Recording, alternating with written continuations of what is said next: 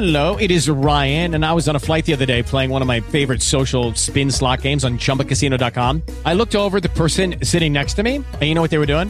They were also playing Chumba Casino. Coincidence? I think not. Everybody's loving having fun with it. Chumba Casino's home to hundreds of casino-style games that you can play for free anytime, anywhere, even at 30,000 feet. So sign up now at chumbacasino.com to claim your free welcome bonus. That's chumbacasino.com and live the Chumba life. No purchase necessary. VGW. Void where prohibited by law. See terms and conditions. 18 plus. Blog Talk Radio. Hello, everyone. This is Jeff Cross, former defensive end of Miami Dolphins, and you're with the Gridiron Guys. How's it going? Telvin Smith with Gridiron Guys. And this is Fantasy Jester. You're with the Gridiron Guys. How you doing? How you doing? How you doing? How you doing? All right, everybody, let's get this going. It is the Gridiron Guys. It's an absolutely beautiful. It cleared up. It was raining just a little bit ago. I'm happy to say that it's cleared up and a little bit nicer now in beautiful D-Land, Florida. It's currently 77 degrees. Cooled off with the rain nicely. Hope it's beautiful wherever you're tuning in from. Thank you so much for tuning in. As always, we love to have you here, and that's why we work so hard to bring you the best of everything that we can, whether it's fantasy stats, funny stories, you name it. We try and bring you a little bit of everything because you do. You deserve the best that we can bring you. And certainly, we definitely feel a lot better than what's out there in other areas. We might be a little partial to what our show does, but we work real hard to bring you the best of everything. And tonight, we're going to bring in JT. We'll bring in Tate. You know, Tate's already... the new guy, I guess, hey, I'll be there, I'm running a little 5-10 minutes late. I guess, he thinks he's got the new superstar. I mean, I got to talk to JT. Did we bring in T.O. with this guy? I mean, is that what we've got with Tate now? He's already late. You know, if Coughlin was running this, I don't know how he'd look at this. Got to talk to JT about that. But, yes, we'll be bringing in my partner in crime, JT, Jason Townsend, and we'll bring in Tate Dello, our newest addition to the fantasyjestersports.com family. It's a close-knit group. We love bringing you the best of sports, and tonight we're going to have JT's coverage. He's covering it for you. He's bringing it all. I mean, he is going solo on this, folks. He is making sure that you get the coverage from us on Hard Knocks. He absolutely loves the show, has been watching it for years, and is bringing it all to you tonight, a little review of it, just in case you've missed it, you've been busy. Going to give you a little bit of that. Then tonight we're going to talk about the last of my three-part series.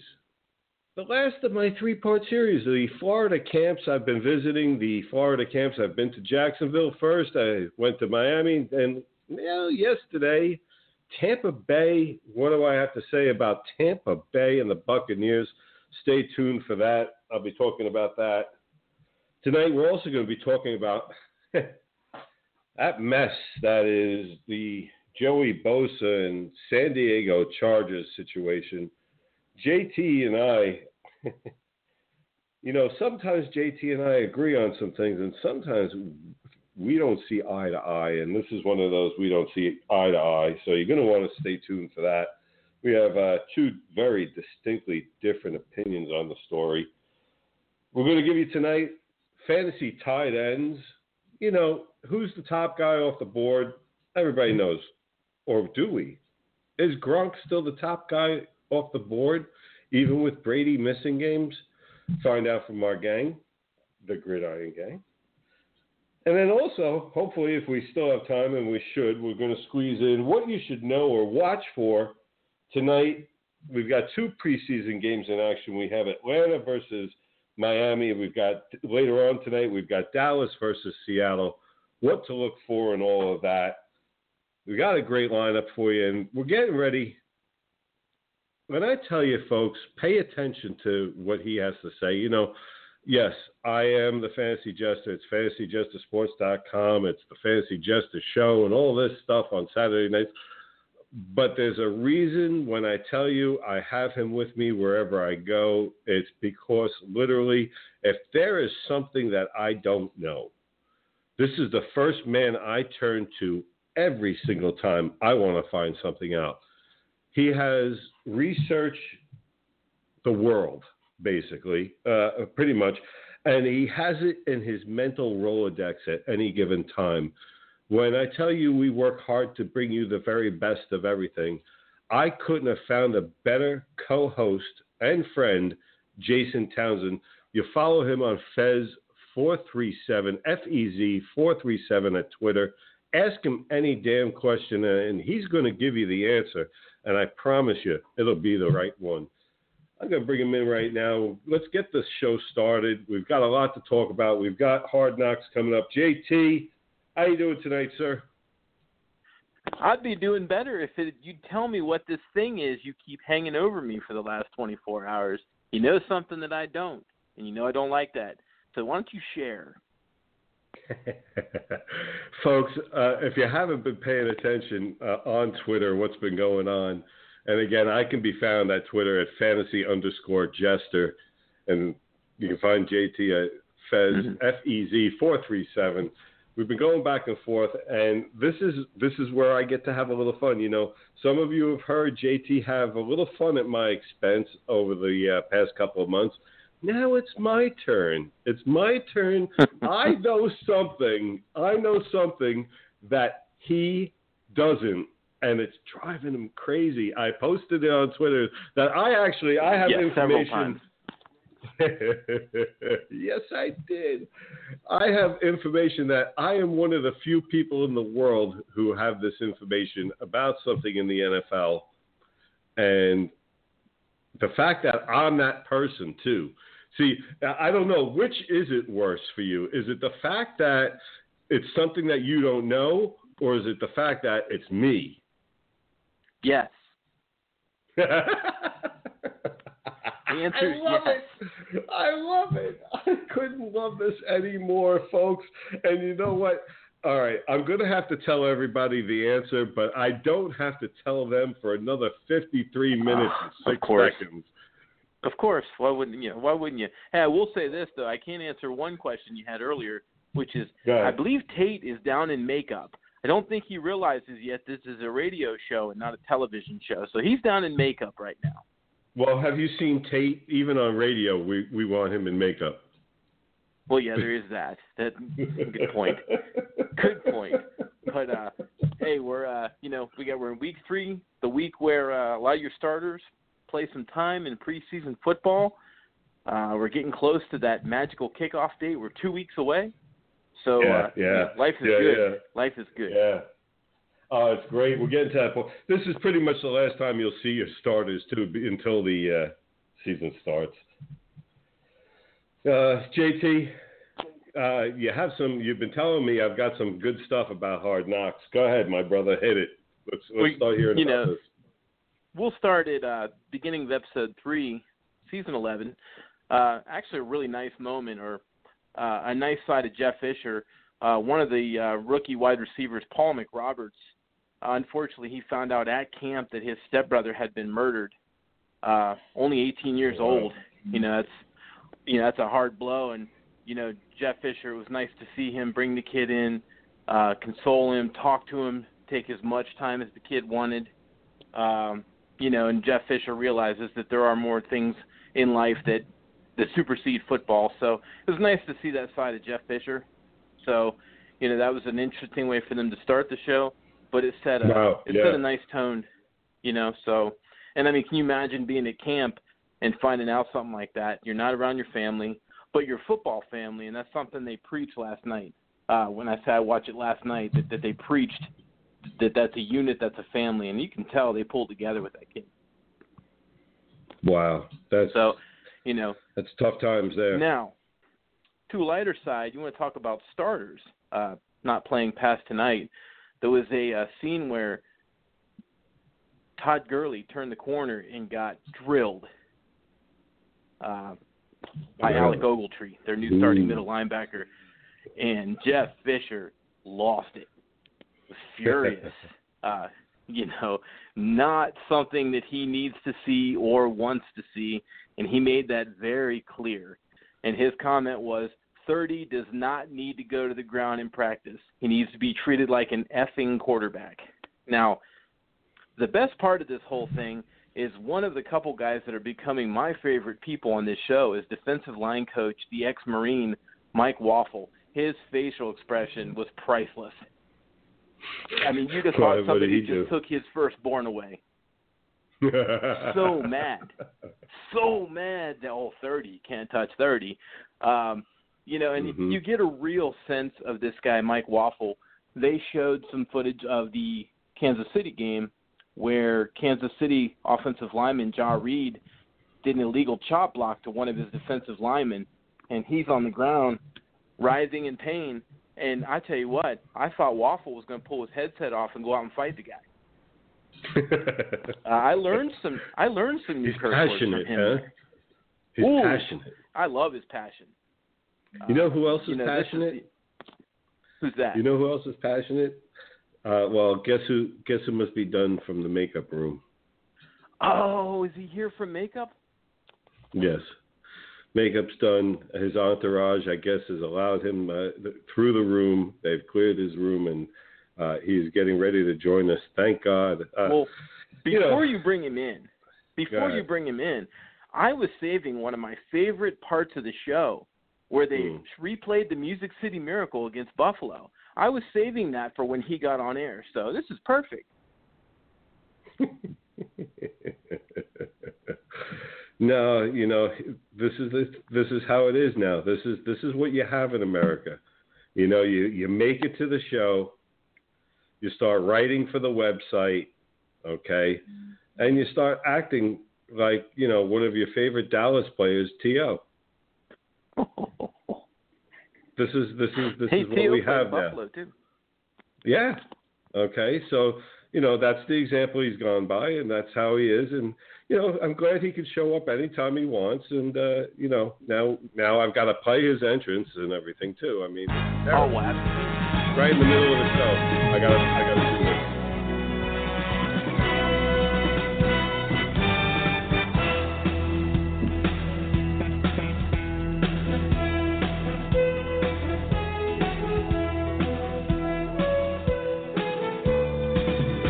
That's right. The man from Texas himself, Tate Dello. How are you tonight, Tate, from Texas there? Good, man. Some of these makeup people, they just don't understand. They have to get it right. They don't understand. They didn't understand coming into it what their job was going to entail tonight. Yeah, I mean, my hair has to be perfect, and they've got to just enough blush and eyeshadow so that the lights don't reflect. And sometimes they just poke too hard, and they don't understand. It's impossible. JT, do we really want to hear about hair issues? Hair? Are we talking hair? I know I don't. On the Gridiron Guys, we're talking hair issues? No, I know I don't. We definitely have T.O. on the set. This is terrible. What does the show become? Oh, heavens to Betsy. Get my friggin' popcorn, really? All right. Whatever. He's here now. Go ahead. So you were saying, go ahead. Oh, I was just going to say I'm glad Tate could join us this evening. And we're just in the middle of the Hard Knocks recap, and I know you've been watching Hard Knocks, so, I know you can chime in on a few of these things. I was just getting ready to bring up the part where they brought in the Music City Miracle replay. I mean, who better to talk about that than a Buffalo Bills fan? That's all I got to say about it. Well, the part they brought up was they were discussing how there were a lot of father-son coaches in the NFL, and they showed the replay of Dyson streaking down the sideline for that game-winning touchdown against Buffalo in the playoffs, and there was a kid jumping up and down on the sideline at the end of the end zone there, and it was Brandon Fisher, the now defensive backs coach of the Los Angeles Rams, son of Jeff Fisher. So, Jeff Fisher was talking about how he feels a lot of these father-son coaching combinations, it gives the kid such an advantage in that business. So it was kind of fun to see that. Now, We got to talk about Tavon Austin, though. Speaking of Brandon Fisher, Tavon Austin is on camera talking to Brandon Fisher. And he's talking about, he's really mad, really agitated. Like, I remember last year when you came over here and you slapped that food right out of my hand. Don't think I don't remember that. And he takes Brandon Fisher's hand and smacks it to kind of reenact the situation. And he's all fired up. And when he grabs Brandon Fisher's hand, he notices a wedding ring. And he's like, oh, I should beat you up twice for being married. And then he starts laughing and walks away. You know, this guy's got a great TV personality, Tavon Austin. So, you know, he's been fun to watch. I will say this. All the players seem to be scared of Mike Singletary. None of these guys want to mess with Singletary. You know, they don't want to even try to mess with Mike Singletary. Been nice having him there. He's been working with Alec Ogletree. It's fun to listen to what he has to say. He feels Ogletree can be a great middle linebacker, and people forget he's moving to middle linebacker from the outside. So, you know, not only does he have new responsibilities, but he's getting the defense set every play. So they focused on that quite a bit. Tate, what did you think about some of that stuff? Yeah, I actually found it really interesting. Yeah, I know it's the Music City Miracle and all that. I actually thought it was kind of interesting that it was Jeff Fisher's kid that was the kid running down the sideline there. But I enjoyed Jeff Fisher's comments that he was talking about after the fact, where he was talking about the conversation he had with his son afterwards, that Jeff got a little bit fired up about it and was frustrated and upset at his son. But the fact that his son learned from the situation and picked up the couple of little nuances of how things need to be handled and what needs to go on during the game. So I thought that was pretty neat to hear that perspective of things as well. So, and the last thing I'll say, and we got to talk about William Haynes, the guy who believes nothing that science has found to be true and only believes things that have yet to be proven. So, you know, he's all about mermaids. So him and another player, I'm trying to think who it was, Akeem Ayers, they took their family to Disneyland. And, of course, the first place they show William Haynes is the Little Mermaid ride. What a shock. The guy who wants to see a mermaid is on the Little Mermaid ride. So they go there. They show that. And you get to hear more from this guy about his beliefs. He's a character. He doesn't believe in anything that's been proven. He doesn't believe in dinosaurs, like I said last week, because they're government conspiracy. So all the players have filled his locker with toy dinosaurs. Of course. So he's an absolute trip. Watching his reactions on the rides, I don't know how many times he asked the girl on the roller coaster, we're not going to fall out, are we? You're sure? You're sure? I'm in. I'm not going to fall out. So fun guy, fun show. He's a character. Next week starts the cuts. Now, is he the guy that keeps the locker room light, or he's just a character for on air? He seems to be an on-air character. I'll tell you the guy that I'm noticing that people seem to really like is Junior Seau's nephew, who's trying out for the team. So he seems to be a guy that people seem to really like, root for, and he seems to be a kind of a keep it cool, keep it easy kind of guy. All right. There you go, folks.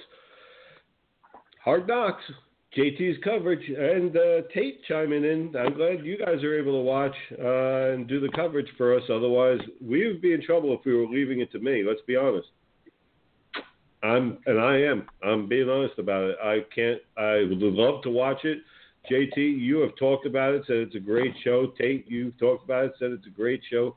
I really would love to watch it. I got to try and find time somewhere. And right now, my head's hurting as it is without taking on another show and watching it. So I'm grateful for your coverage. I'm grateful for Tate's coverage. And I'm sure all the listeners are completely grateful for the coverage that you guys are bringing to that. And we look forward to next week is the last week of it, JT?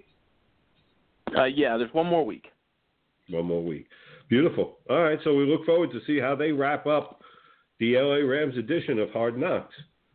Next up, we're going to talk about, I went to the football camp here in Florida. Tate knows, JT, we've talked about this, and I just got back from the Tampa Bay Bucks camp and sent back some interesting pictures.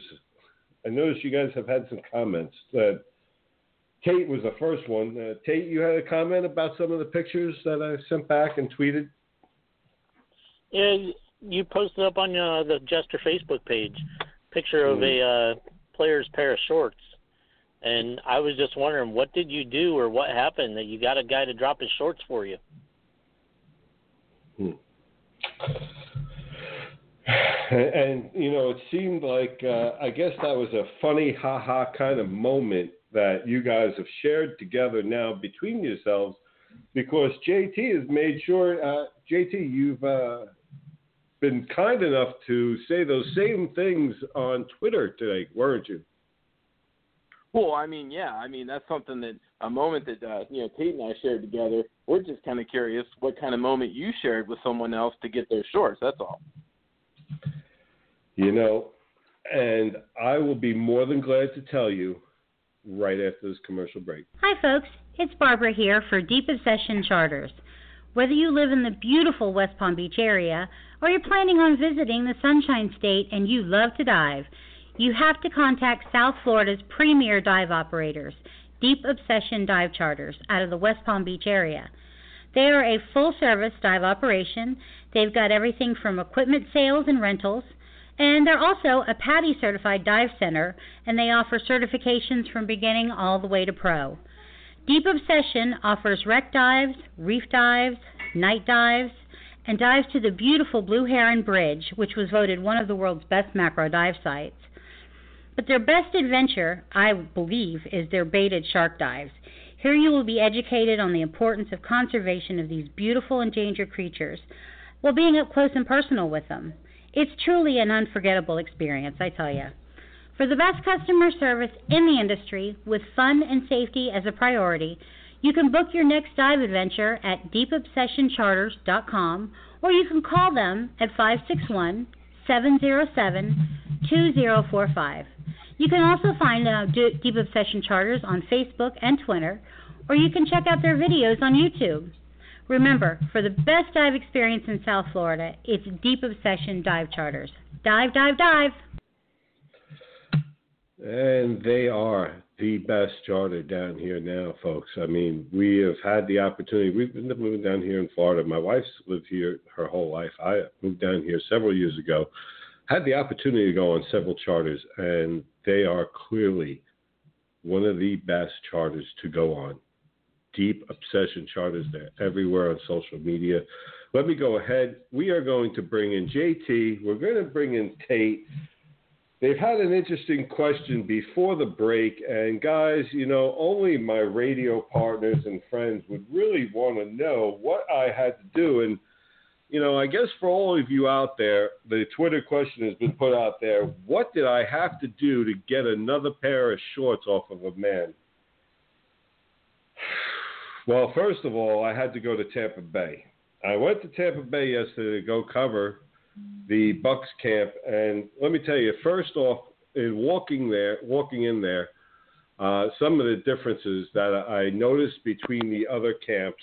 First off, I like the rather large flag that sits right out in front of the facility, the practice facility. The Tampa Bay flag, and it is huge, okay? Showing a little Tampa pride there. None of the other camps had anything like that. No flag flying of the team or anything like that. Neither one had that. So then we walk in, and we are literally greeted by at least a dozen people, various handed, who's got a roster, who's got beads, who's got this, and all kinds of little things for the fan. None of the other places did that. Start walking around and heading towards the actual training area, and they've got it broken up into different areas so that you walk through the different areas where they're training, you know, who's got defensive line maybe over here and offensive line and who's working on a couple of things off on the side, and you walk past that. Then you go out to the actual practice field, and JT and Tate, this is the amazing part in all of this, is the number of fans that were there that day.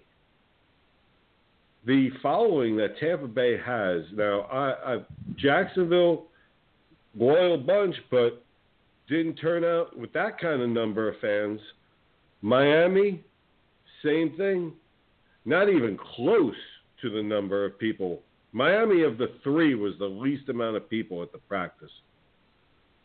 Tampa Bay, stocked, packed, people watching the practice, okay, and cheering.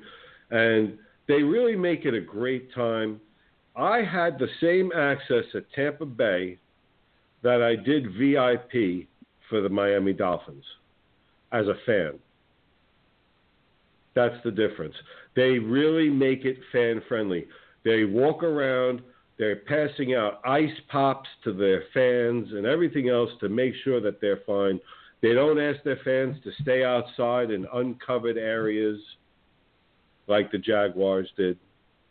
It's all completely covered for their fans. Handing out ice pops, like I said. Talking to people, glad-handing people. People from public relations walking around talking to people. From a fan standpoint, it was an amazing experience. And really, the other two teams have something to learn from the Tampa Bay Bucks there. And maybe that's why so many of their fans turn out to their practice like that, is because they are made to feel a little bit more welcome. Like I said, Miami was the only one of the three that didn't hand you a roster of the guys so that you knew, maybe you know the top players, but you don't know maybe the third guy and the fourth guy and practice guy who might make the practice guy, but you want to learn about them. No, Miami didn't give that out. So from a fan standpoint, Tampa was absolutely fantastic. From the practice itself, I came away with this on the Tampa Bay Bucks. First off, Gerald McCoy is two different people. He has JT Tate. He has two different sides to him, two completely different sides to him. He's about as nice, friendly, and just a happy-go-lucky guy to the fans.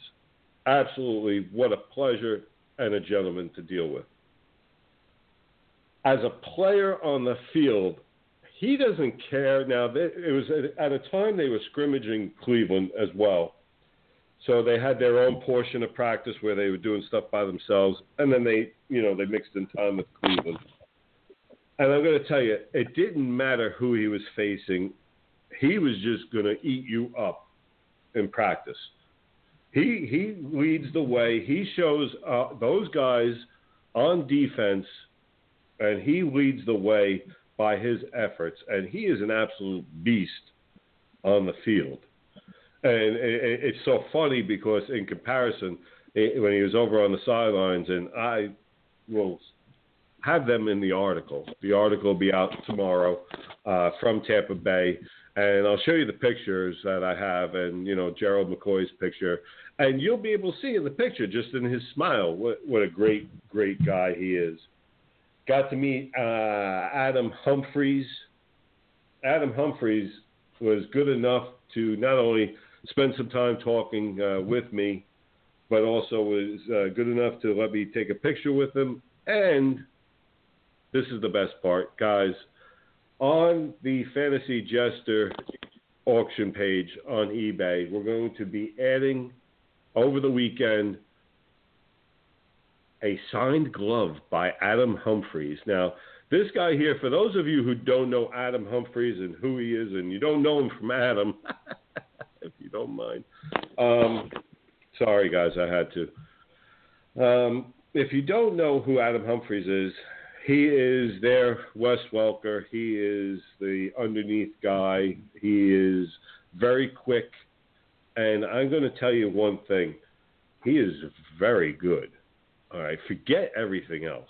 I went there, and that's how I ended up getting some time of his, was explaining that I've been following him and understand that he is a star on the rise, and he really is, and he showed it throughout practice. The kid doesn't drop anything, and I found out why.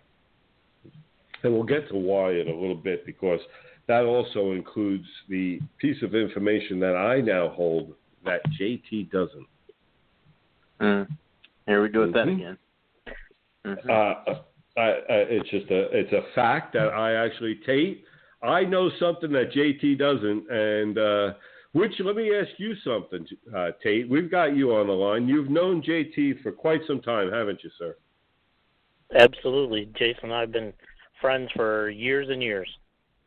Okay, so let me ask you something. Since you know him so well, which is worse, the idea that he doesn't know something or the idea that I'm the one who knows it and he doesn't?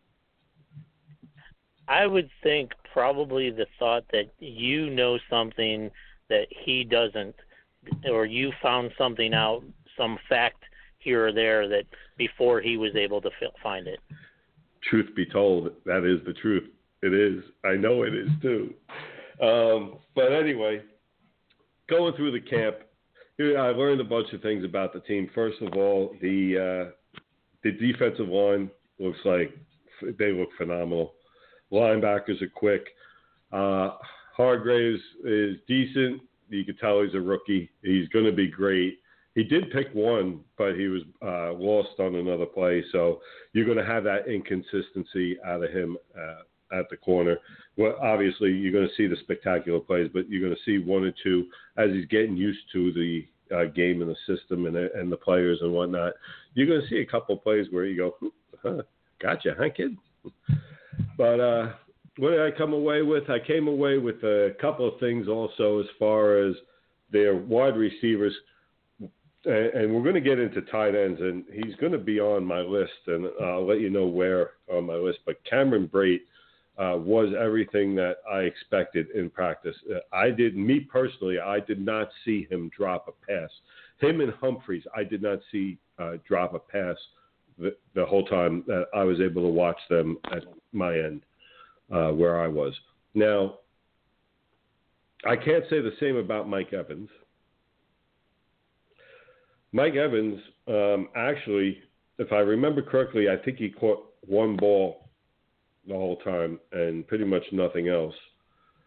And I was quite surprised at that. And matter of fact, so were the fans, because several of the wide receivers were out there after practice and getting extra reps in with the coach, and several of the fans was like, how come you don't have Mike out here?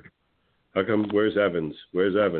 And several fans were saying that. So I don't get why the fans are surprised. I mean, Mike Evans is a talented guy. There's no doubt about that. But you're looking at a guy who's been in the top 3 or 4 both of the seasons in the NFL and dropped passes. So this is a guy that continues to, sounds like the status quo. Is he a guy that Jameis Winston can depend on in the crunch time to actually come down with that ball? Now, yeah, exactly, like I said, I'm seeing him go to Humphries a lot. I saw him go to Humphries a lot. I saw him go to Brate. Okay, and feeling very comfortable with those guys. Vincent Jackson looked great yesterday too. Older guy there. But I'm telling you, he still looked good. And I'm going to, before we get to tight ends, because that's where we're headed next, and we're going to bring Tate in to give the first part of the tight end picture. I watched RG3 yesterday. Here's a little bonus for everybody, okay? I watched RG3 yesterday, and for them, just to see where he is mentally, where he is physically, where he is with his teammates, how he is on the field in general. What's he like? What's he really like? Because I feel that he's quite overrated. And Joey Cage is amongst those who feel that he just hasn't gotten the proper chance. I watched him pretty intently. And I can come away with this. First off, he is very healthy. He's fine. He was able to move around real well and real fast. I notice they're putting him in a short passing game. The short passing game, though, is including he had made several connections already with Corey Coleman. Saw a lot of passes to Corey Coleman, and I saw a lot of in the flat to the running back. Didn't matter who the running back was back there. Saw a lot of passes in the flat, so using the space on the outside. But RG3 looked fine. RG3's teammates looked fine with him. Everybody looked fine with RG3. So there's a little bonus on that. Now, we've got tight ends, and we want to touch on the Joey Bosa story, but want Tate to talk about the tight ends. Tate, who's your first tight end coming off the board if you have the opportunity? And give me your sleeper. The no-brainer at tight end. I mean, Rob Gronkowski is clear-cut above and beyond any other tight end on the board. There's nobody even close to what Gronkowski brings to the table. So that's the clear-cut number one at tight end. Hold on, even without Brady? Not even a question. So even without Brady, he's the best. Right. Whether it's Garoppolo throwing to him or Brady, it's still Gronkowski. Because Gronkowski, even with Garoppolo in there and Brady out, Gronkowski's going to be that outlet guy. You know, short guy across the middle, short guy out to the outside, you know, the little slot routes and things like that, the cut routes, and Gronkowski's going to be there for him, whether it's red zone or out in the middle of the field or back in their own end zone. Gronkowski's going to be there, and he's willing to take a hit. He's proven that over and over, and he's head and shoulders above everybody else out there. So now there's a couple other guys that are up there, but not anywhere near that same level as Gronkowski. Greg Olsen for Carolina is another one that I like a lot. He showed what he can do last year quite a bit with Cam and him hooking up there in Carolina all the way to the Super Bowl. So that's another one that I like quite a bit. As far as a sleeper, I think one person that I'll bring up and that I enjoy is Coby Fleener. He's been in Indianapolis the last few years, and everybody expected a lot of him in Indianapolis with him and Andrew Luck both playing in the same college in Stanford and being teammates there and doing so well in the college game. But for whatever reason, that just didn't click at the NFL level, whether it was the offense they were in or the receivers that Luck had to throw to or the scheme that they were running. It just didn't work there. But Fleener's moved on, and he's in New Orleans this year. And I just see Fleener, them possibly trying to use him the way they used Jimmy Graham in the past. So I like Coby Fleener a lot in New Orleans. Interesting. In New Orleans, yeah, it's a good fit. He's a pass catcher, and it's something that Breeze is always used to like to do, is throw to his tight end. So it'll be an interesting story, and I can see why you have him. JT, do you agree with the whole it doesn't matter that Brady isn't there, Gronk is still clear-cut number one? Tell you what, I'll answer that as soon as you answer your ability to get a man out of his shorts, because if I remember correctly, I didn't hear anything about that in your Tampa Bay report. I get okay. If you've seen the picture, folks, it is number 72, Tampa Bay. Ben Gottschalk, he's a 6'5", 293-pound center for the Tampa Bay Buccaneers, and I happen to have his shorts. And really, it is as easy as asking.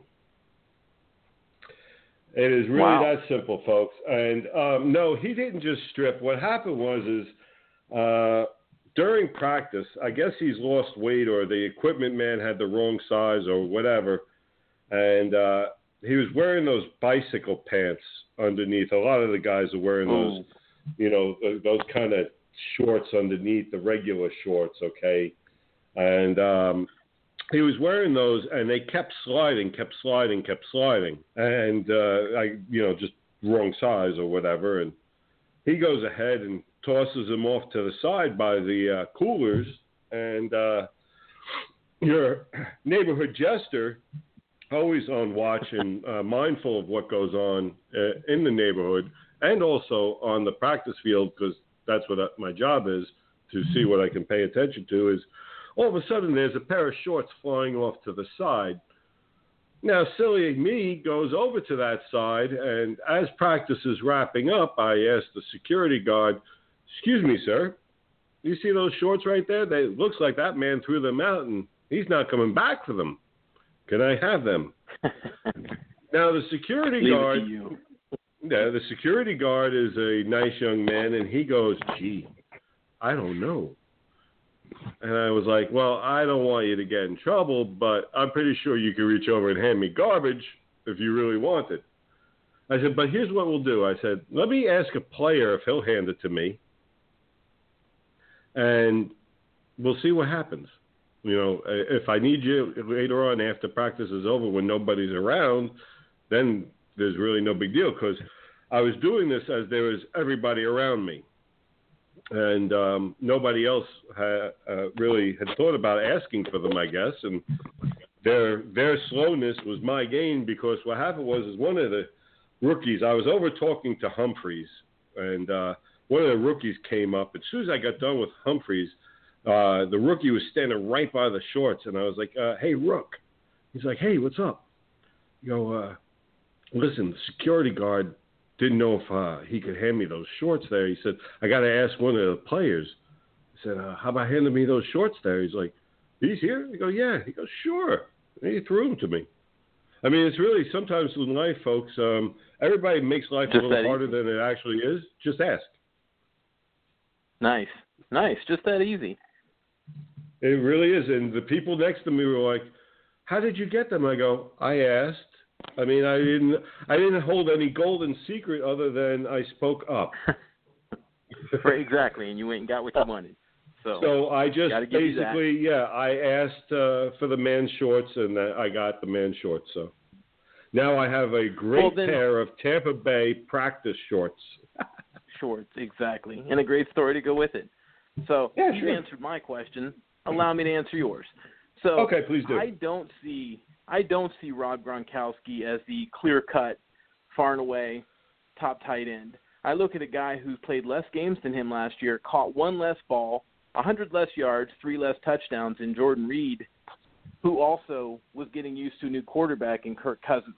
I think Jordan Reed can put up very, very similar numbers to what Gronkowski's going to put up. He did last year.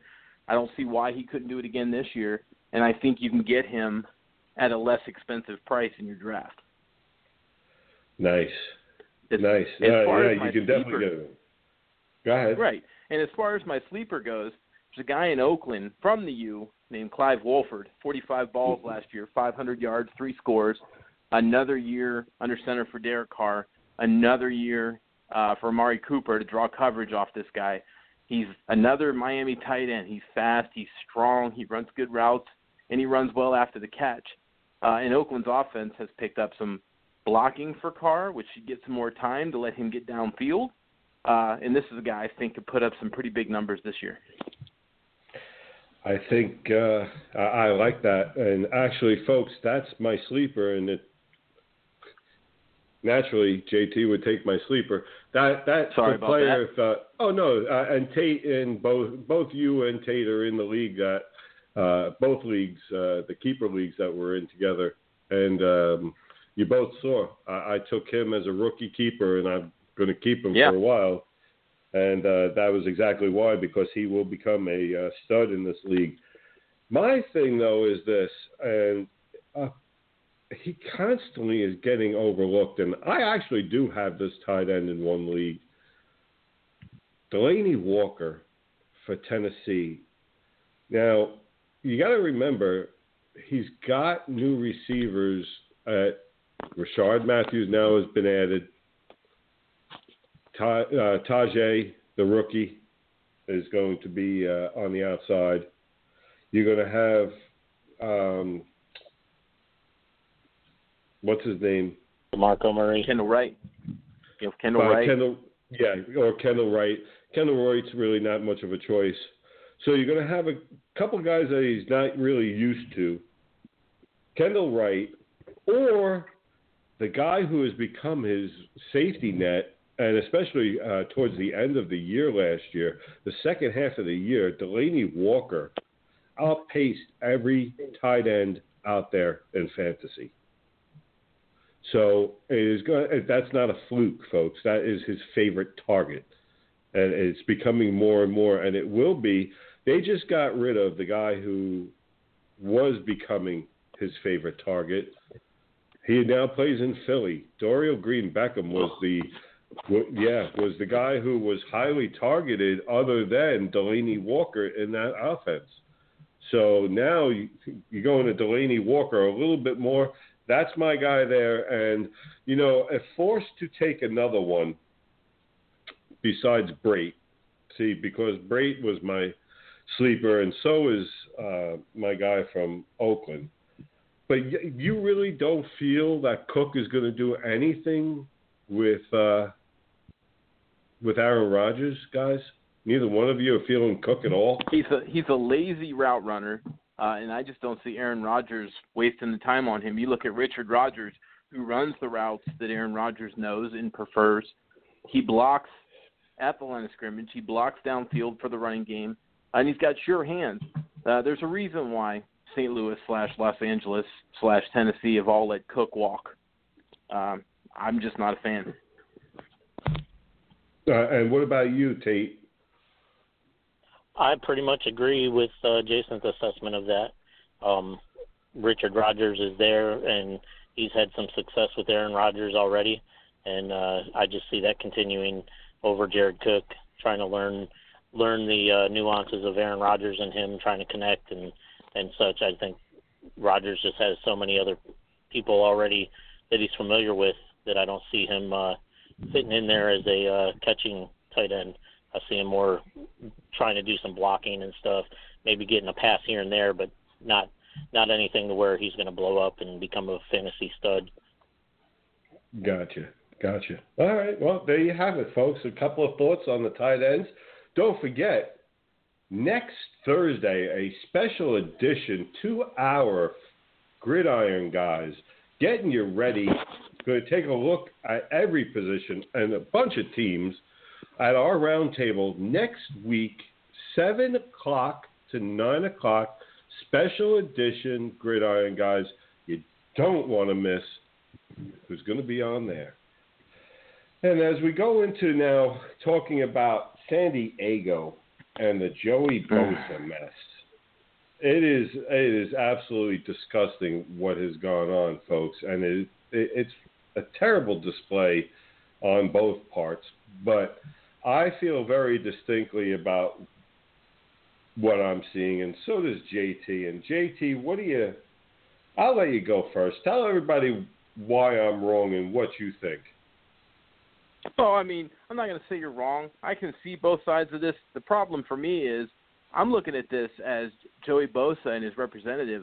The organization has come out and made these contract discussions, which should be between him, his rep, and the team, public. They're crying their case to the public.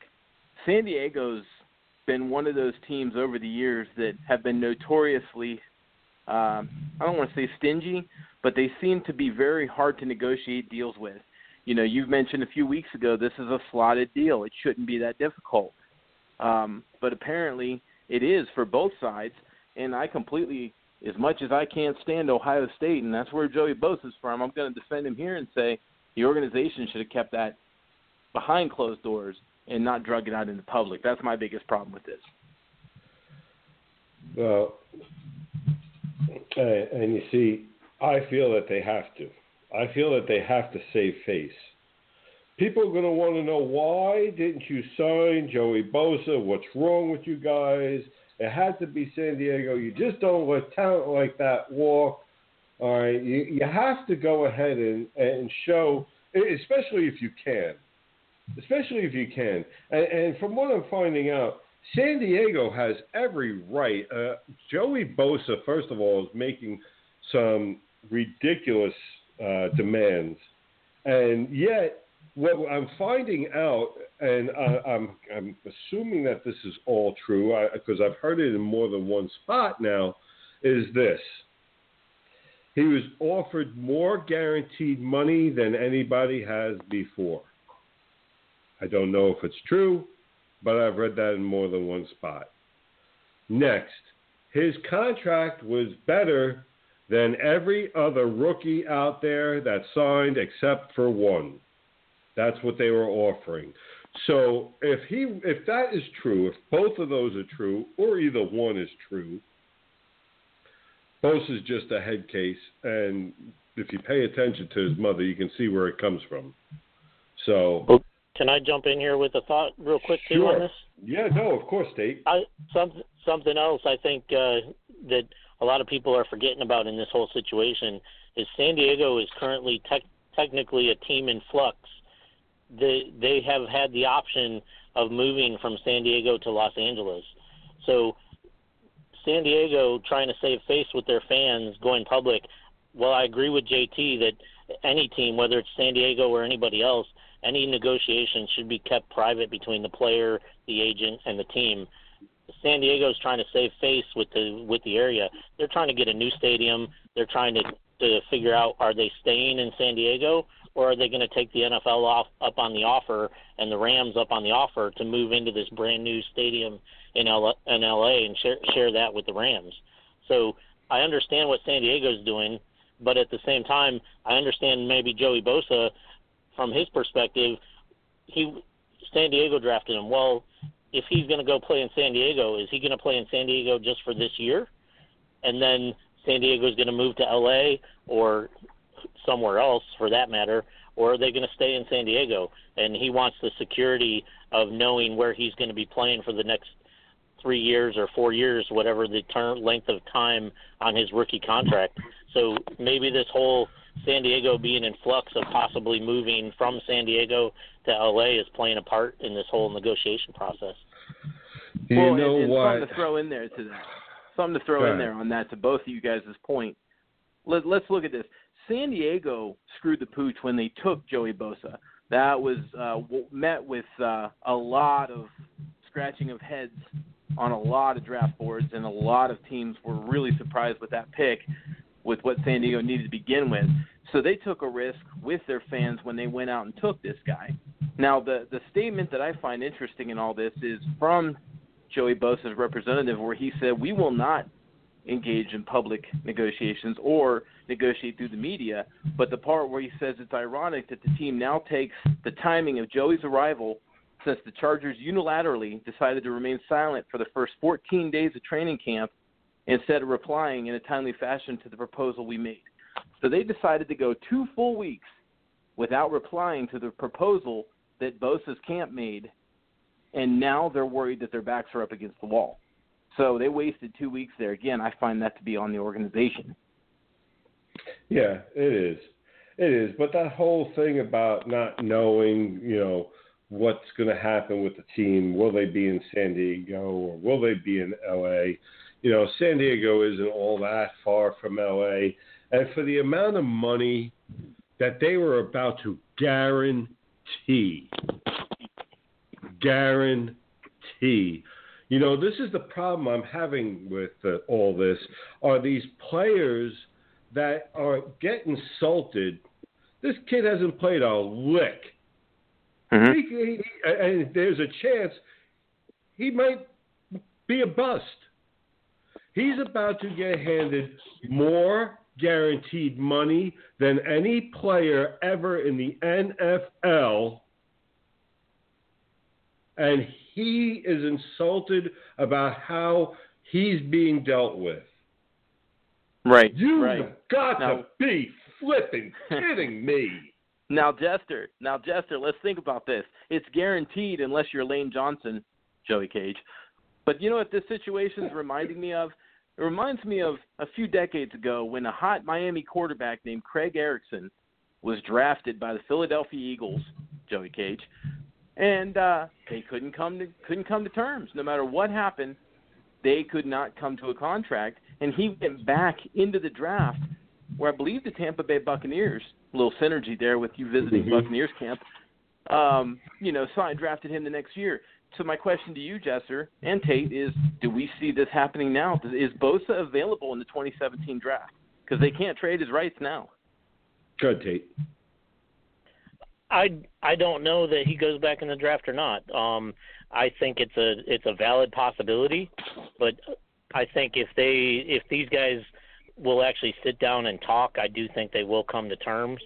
But if they obviously, from what I'm hearing, the Chargers are saying that they have to make a deal within the next week or so, or else they're going to quote unquote cut the contract, deduct money because he's going to miss time, not having enough training camp time. So if they're gonna wind up doing something like that, then there's no way Bosa's gonna agree to terms with them if they're gonna start cutting money from the contract. So if that's the case, then yes, he most definitely goes back in the draft. I'm willing to bet that this kid and whoever is advising him are big enough jackasses to waste the year. And what's going to happen is you never get that money. That is a whole year of money that could be accrued. Remember, this is money that he could be getting and already getting money on the interest for. Okay? Millions. This kid's insulted by millions. Okay? Can't tell. My thing is they've shown a propensity to stupidity already. Why not go all the way and waste the whole year, okay? Because you know what? I'll be shocked if they don't. I mean, how are they going to save face after complaining about we should have pulled an Eli, we should have pulled this, we should have done that? Yeah, okay, you know what? You know what you should have done? Signed, got your ass in camp, and proved that you're worth it. That's what you should have done. Anyway, listen, enough of that because that really does that. The whole thing aggravates the hell out of me. Folks, we're going to go ahead and talk real quick. We have Atlanta, Miami tonight, and Dallas, Seattle. Tate, I'll go with you first. Dallas, Seattle, what are you looking for in your team there in Dallas and Seattle game? Well, I'll clarify again, they're not really my team. They're from the area that I'm at. So, yeah. But yeah, so the thing to watch for Dallas tonight is this game is pretty much the dress rehearsal game for them. So with the Cowboys, Tony Romo's playing approximately the entire first half or most of the first half, and Ezekiel Elliott is going to be out there for probably a couple dozen plays, a dozen to two dozen plays from what I'm hearing. So it's going to be interesting to see Ezekiel Elliott's first game action and see what Tony Romo does out there and how he handles having a guy like Ezekiel Elliott in the backfield. That's the big things to watch with that game.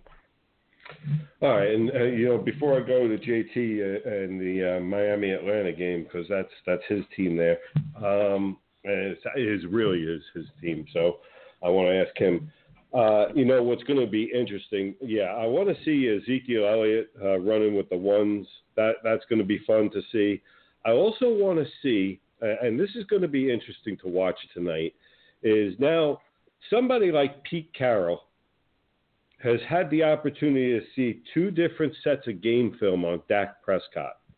I want to see what Pete Carroll throws at Prescott tonight to try and mess him up and see how he handles. That's what I want to see. JT, Atlanta, Miami, what do you have? What are you focusing in on? Well, big news for Dolphin fans. Laramie Tunsil gets the start this evening in the offensive line in that dress rehearsal, and Jermon Bushrod on the right guard. So it looks like that's Miami's decision for their offensive line going forward. So I want to see how they gel and how they protect Tannehill.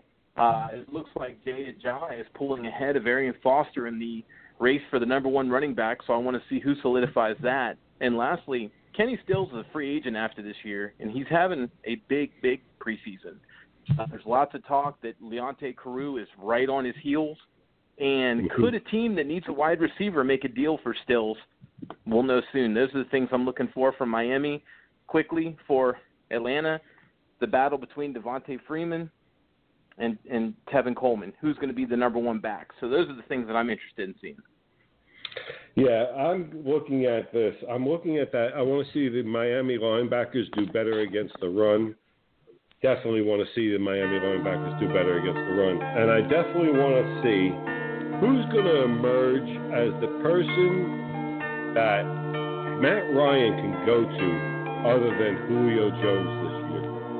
That's going to be the interesting part. Folks, we are out of time. This has been the Gridiron Guys. Thank you so much for joining in. Next week, 2-hour special. Don't miss it. I'm the Fantasy Jester, and I am out of here. Look, if you had one shot or one opportunity to seize everything you ever wanted in one moment,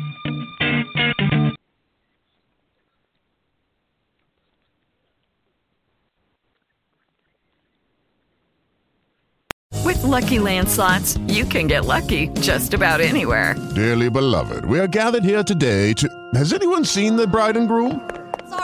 Sorry, we're here. We were getting lucky in the limo and we lost track of time. No, Lucky Land Casino, with cash prizes that add up quicker than a guest registry. In that case, I pronounce you lucky. Play for free at LuckyLandSlots.com. Daily bonuses are waiting. No purchase necessary. Void where prohibited by law. 18+. Terms and conditions apply. See website for details.